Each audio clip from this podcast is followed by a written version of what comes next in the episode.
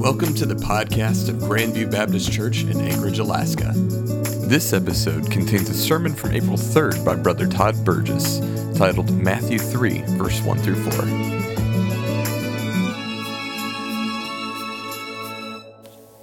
We're going to be in Matthew chapter 3, verses 1 through 4 today. And I'm not sure if my, my, the scriptures I sent in were, were shared or not, but if, if, if they weren't, then I mean, obviously God knows what He's doing, and I do appreciate the children's devotion over there about uh, preparing the way because that's exactly what I'm preaching on today.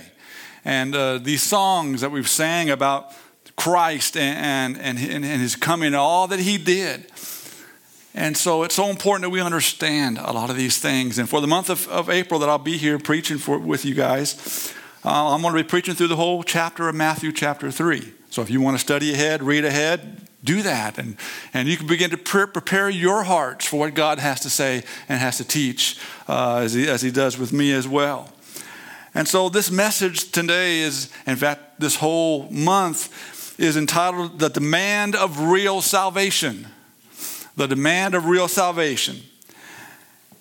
And for that to take place, the judgment of God on our lives must come before we can receive his justification that Jesus has given. And so it's judgment before justification. And we have to understand that. And that's what we're going to see as we go through this chapter, and, and especially these first four verses today. And so let's stand and let's read God's word here together. I, I always like to stand when we, when we read God's word, just in reverence to it. They did it in the Old Testament, and I think it's still relevant today. Beginning in verse 1 through verse 4, it says, In those days came John the Baptist, preaching in the wilderness of Judea, and saying, Repent ye, for the kingdom of heaven is at hand. For this is he that was spoken of by the prophet Isaiah, saying, The voice of one crying in the wilderness, Prepare ye the way of the Lord, make his paths straight. And the same John had his raiment of camel hair and of leather girdle about his loins, and his meat was locusts and wild honey. Lord God, as we come before you, Father, as we look into your word, Father, may your Holy Spirit just illuminate your truths that apply to our hearts so that we can have hearts that are prepared for all that you have for us. And Lord, that we can go out and do those things that you've called us to do, and that is to be witnesses for you. For Lord, we just pray and ask these things in the holy and precious name of Jesus. Amen.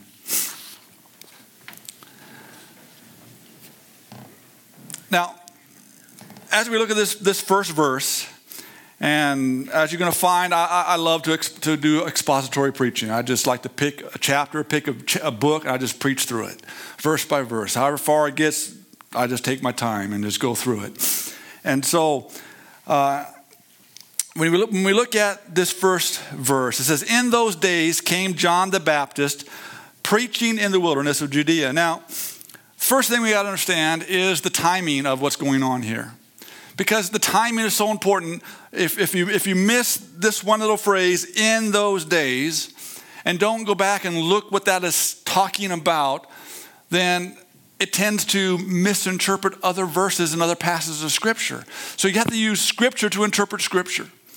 And I believe it's very clear that John, when it talks about John beginning his ministry, it began in 29 AD. And I'm pretty emphatic about that. 29 AD is when John began his ministry because that's what the Bible says. And so as you look and you look at this, this passage in those days, go to Luke 3, verses 1 through 2. And, and in those two verses, you see a whole list of different rulers that were ruling during that time and they all have very specific dates that we know of in history of when they occurred through hist- uh, archaeological finds. And so that first one, it says, in the 15th year, in Luke 3 1 through 2, it says, in the 15th year of the reign of Tiberius Caesar. Well, we know that Tiberius Caesar, according, to history, ruled from AD, 13, AD 14 to AD 37. Well, the 15th year would make it AD 29. And so that is so very important for us to understand. Now we know John the Baptist was then how old? That's a good question, right? All right, think about this. He was six months older than Jesus, right? And how, how many, this is, this is going to challenge us, but how many think that when, when Jesus began his ministry, he was 30 years old? We've heard that, right? Well, he wasn't, in my opinion. Because if, he, if John began his ministry in AD 29, and from all historical records, we believe Jesus was born in BC 4 to 6, then that would make John the Baptist about 35 years old beginning his ministry. And as we go through Matthew chapter 3, we're going to do some things that are very important, especially when we get to the baptism of Jesus. It's important to understand that. Because so, so often we look at all the different things about Jesus' uh, starting his ministry. You know, third, at the age of 30, that's, that's, that's when uh, many times people would begin their ministries in, in, in, in, in, in uh, according to Judaism, at 30 years of age, of being all these things. And so, so this is an important fact that we need to establish right here. If John was about 35, that, that'd make Jesus maybe 36, maybe 37 when he started his ministry. But we're going to go on from there. Um, it said, it said John the Baptist, and I like to refer to him as the baptizer. Okay, that's what he did. That's what he was referred to, being John the Baptist. He was the baptizer. And it said, preaching in the wilderness of Judea.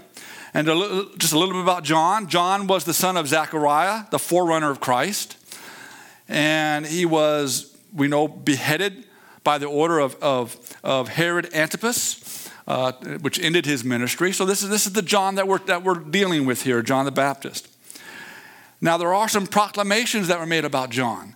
And we, we see those proclamations in Luke chapter 1, verses 15 to 17. So we, so we can learn more about who this John is. And so, in, in, in that passage, scripture says, Verse 15, for he shall be great in the sight of the Lord and shall drink neither wine nor strong drink, and he shall be filled with the Holy Ghost, even from the mother's, his mother's womb. And many of the children of Israel shall he turn to the Lord their God. So, what's one of the things that John's going to be doing? What's his ministry? What's his purpose? Is to turn the children of Israel back to God.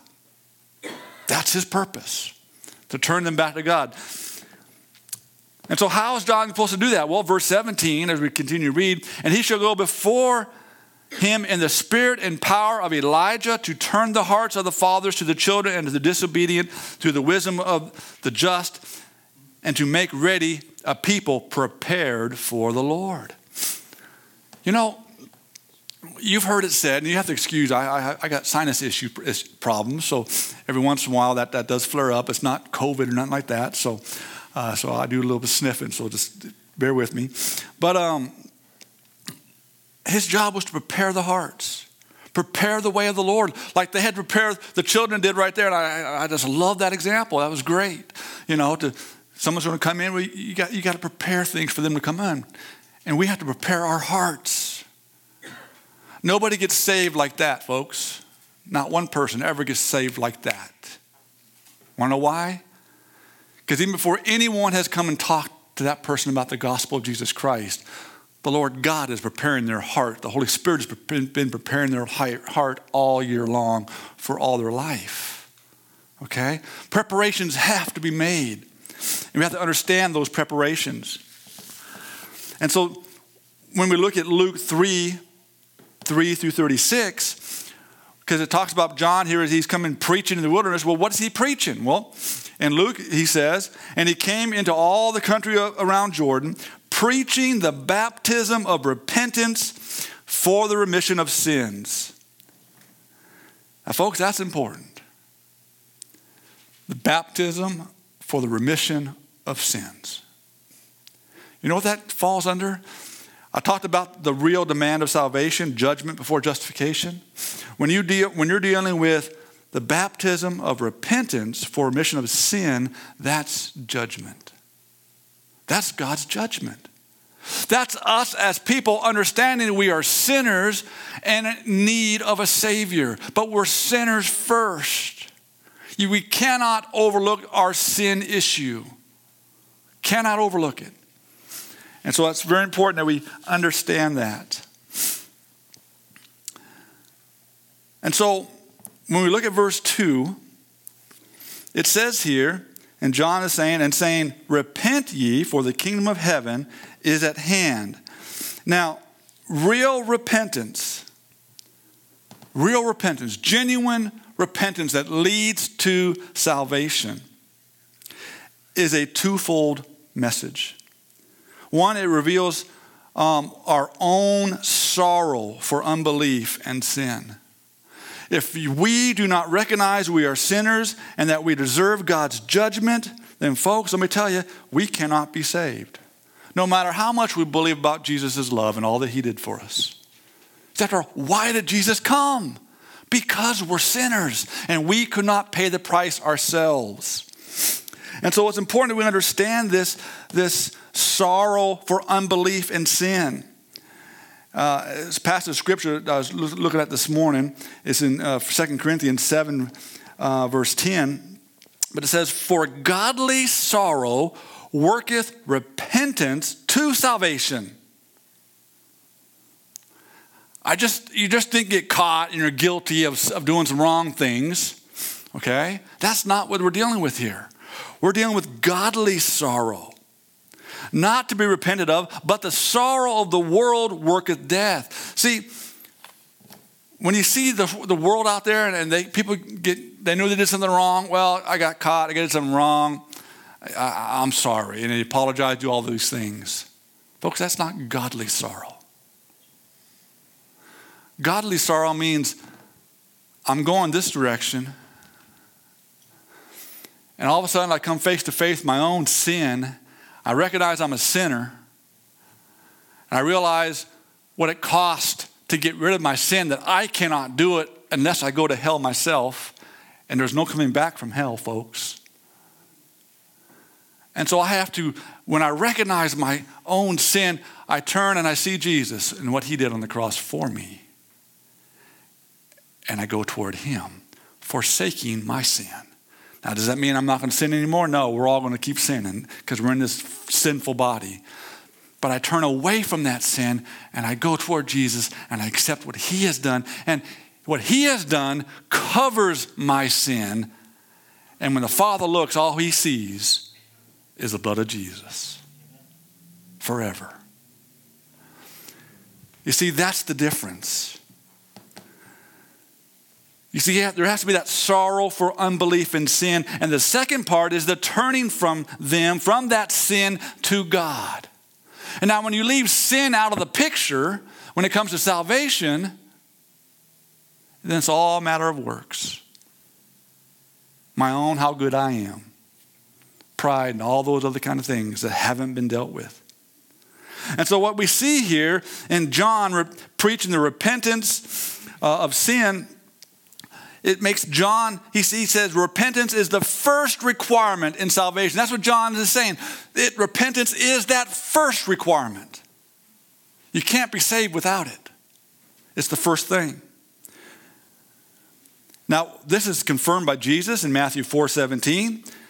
It says, From that time, Jesus began to preach and to say, Repent, for the kingdom of heaven is at hand. This was preached by Peter at Pentecost in Acts 2.38, where it says, Then Peter said unto them, Repent and be baptized, every one of you. Um, also in Peter's second sermon, 319, Repent ye therefore and be converted, that your sins may be blotted out when the time of refreshing come. Paul preached the same thing in Acts 26 20 says, But show first unto them of Damascus and uh, Jerusalem and throughout all the coasts of Judea and, them to the, and then to the Gentiles that they should repent and turn to God. Notice, repent, then turn to God and do the works meet for repentance. Now, that works meet for repentance, that's just verifying that you're truly saved because you're, you're going to begin to bear fruit as a child of God. Okay? Works has nothing to do with, with our salvation. And so, true repentance must be the number one teaching in the church today. And you know what? Sadly, it's not. They want to teach and, and preach about the love of Jesus. And, folks, that's great. But not at the expense of not teaching about our sin, that we're sinners. And that's why we have so many problems today, because nobody wants to confront the sin. See, it seems to be preaching about sin seems to be the last thing that is preached because it's offensive to people. Well, I'm sorry. Jesus himself said that the message that he brings is going to be an offense. We just can't let it offend us. And that's what we're letting it do. We begin to show that we're ashamed because we don't want to tell people about that they're sinners and that they need Jesus, who's the only one that can cover their sin, take care of it. People want people today, all they, they want to hear about a loving God who has who has who, who died for them. Then you ask, well, why did he die for? Them? I don't know. He just died for us. You know? There's a reason that he came. And so it's so important. We have to understand that simply to accept, believe, and receive Jesus in your heart, folks, I'm sorry, that's not real salvation unless repentance has taken place first, recognizing we're sinners. Now, as we go to continue through verse 2, it says, For the kingdom of heaven is at hand. Now, that phrase speaks of those who have heard the true gospel message that, that was being proclaimed, and then, but it leads to genuine salvation. Genuine salvation. Now, think about, think about the parable of the sower and the seed. Okay?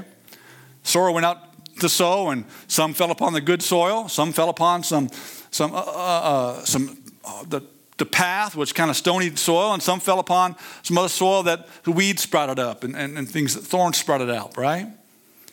Well, think about this.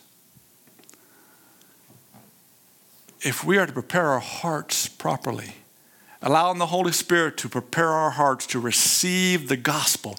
And see, the seed there that's being sown is the gospel of Jesus Christ. It's that gospel that's being sown. Okay? To receive that message, there's only one soil that received it. And that was the, the fertile soil, the soil that was been broken up. All those hard clots of sin in our lives have been broken up, and we've turned away from them.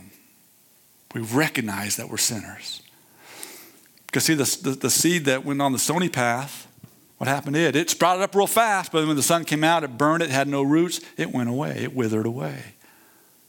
What about the one that fell amongst the thorns? It, it started to sprout up, and all of a sudden, the, strangle, the cares of the world strangled it, and it fell apart, and it went away. See, there's no genuine salvation there. But what fell upon the, the good soul had deep roots that went in and so, if a thorn would come up or the sun would come, it was nourished by the deep roots. And that's what we have to understand. See, the kingdom of heaven, that's, that's, that's what we're seeing here. It speaks to those who have heard that true gospel that leads to genuine salvation. And if you leave out sin, that we're sinners, folks, we are hurting the gospel message of Jesus Christ. And so, again, this kingdom of heaven, it speaks about that royal dominion of God. But it comes in two phases. One that we all hear about is when Christ comes and rule and reign for a thousand years. Now, folks, I look forward to that time. More than that, I look forward to that seven years prior when we were up at the marriage supper of the Lamb, you know, and uh, after, after the, the rapture of the church takes place. That's what the kingdom of heaven is speaking about. That future event. But you know what? It also speaks about here and now because it says it is what? At hand. It's at hand. Here, now, right here. Where? If you're a child of God, right here. The Holy Spirit is dwelling in you. But if you haven't recognized you're a sinner, and the Spirit of God cannot dwell in you. Oh, we like to talk about, oh, that thousand year reign of Christ is coming, but we haven't dealt with it here. We haven't prepared our way to receive the gospel. And so that's what's so important. It's at hand. It's at hand. In that third verse, it says, For, for this is he that was spoken of by the prophet Isaiah, saying, The voice of one crying in the wilderness, Prepare ye the way of the Lord, make his paths straight. You see, preparing the way, it means it's a heart preparation. A heart preparation that recognizes that there's nothing good that we have ever done. We are sinners and we deserve the lake of fire. But God, in His love, sent His Son Jesus to die on a cross for us to be, to pay the price for our, for my sin that I had no control over. He did that for me. And His Holy Spirit convicts us and teaches us through life experience from the day we're born until the day we die. He's, he's doing that, showing us, preparing our hearts, saying, there's going to be a time in your life when you're going to hear the gospel message and you need to respond to it. Because we're never guaranteed a second opportunity, but thankfully, many of us have received second opportunities. But we're never guaranteed it. We're to be prepared make his path straight. That, that phrase, it comes out of Isaiah 40, verses 3 and 5 through 5, because it talks about the voice of him that crieth in the wilderness, prepare the way of the Lord, make it straight in the desert a highway for our God.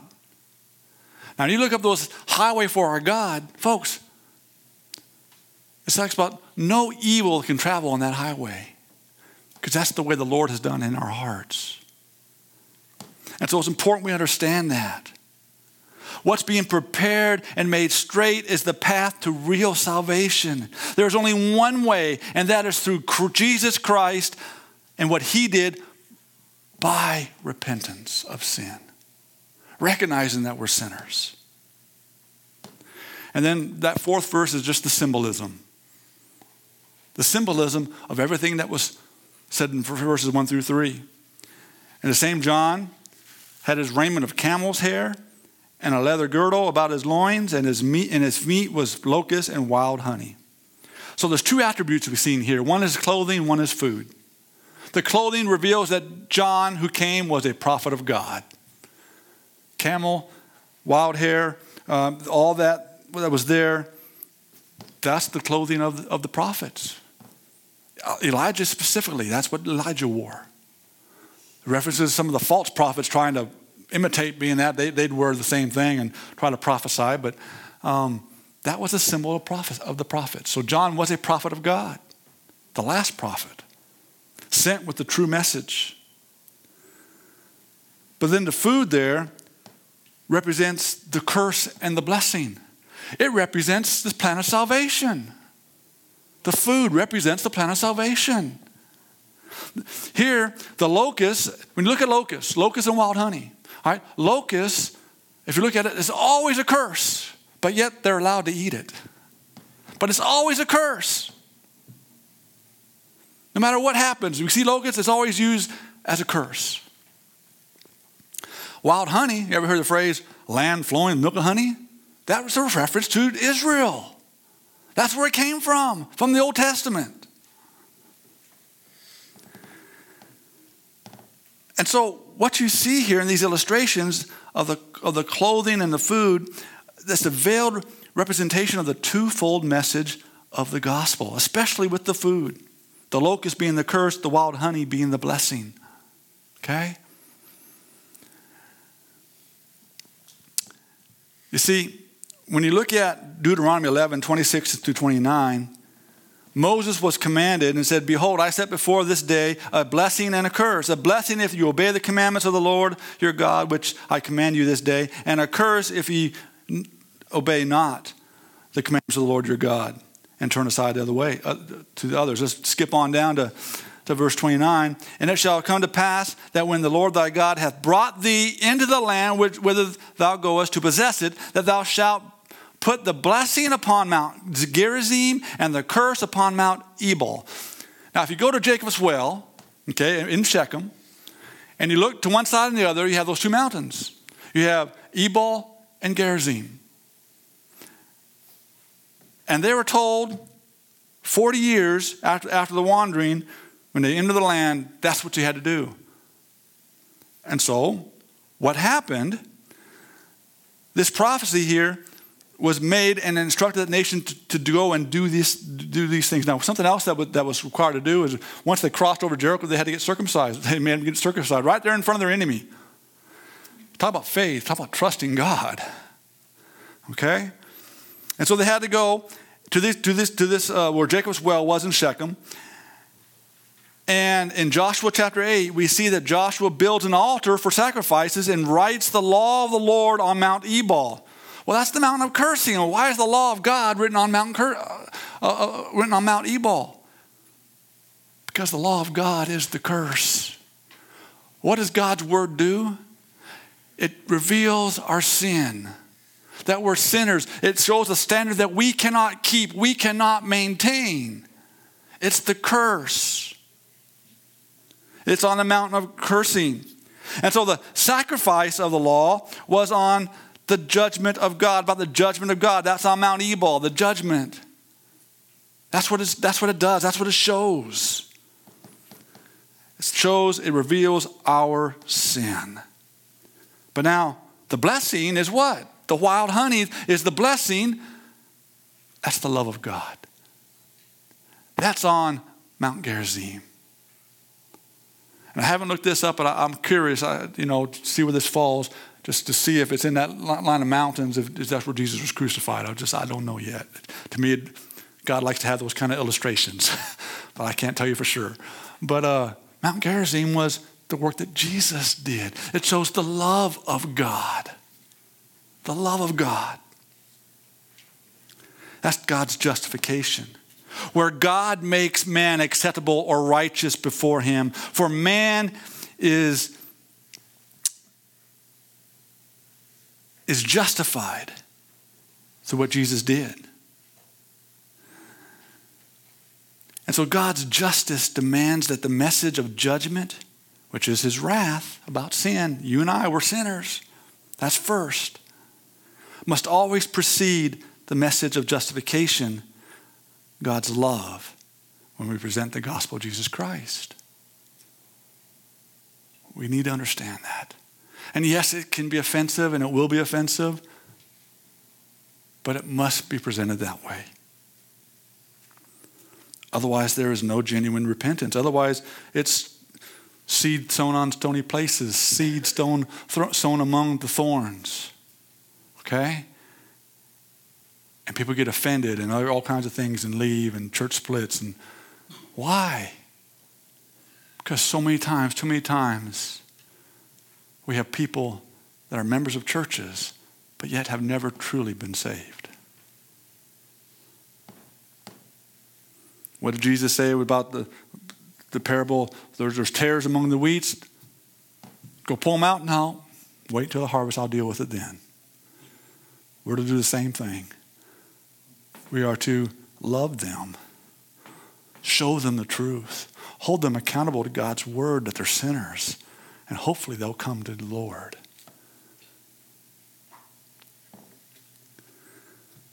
Seeing the true gospel as it's being preached, for it to be powerful and balanced, the message of judgment must come before that, that of justification. Otherwise, man's sin is not dealt with and we are under the curse of God still. And, folks, this is where the modern evangelism falls so short of the true gospel message. They always talk about the, the, the love of Jesus, the love of Jesus, and that's great. And that needs to be preached to churches who are believers and Christians because they need to reflect the love of Jesus to everyone that slaps them on the cheek and mistreats them, everything else. We need the love of Jesus. That's for us.